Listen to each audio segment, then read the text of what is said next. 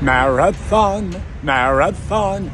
Hey, it is April 17th, Marathon Monday in Boston.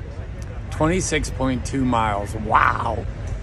You know, uh, somebody said you run the first third of a marathon with your head, you run the second third with your legs, and you run the last third with your heart.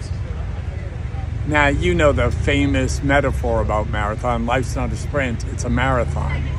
All right, so all you people under 30, let's think about using a little more head as we run in the race of life. Those between 30 and 60, let's get those legs moving. Let's get physical. And those of you over 60, let's commit wholeheartedly to everything that we do. Blessings to all those people who are running the race today.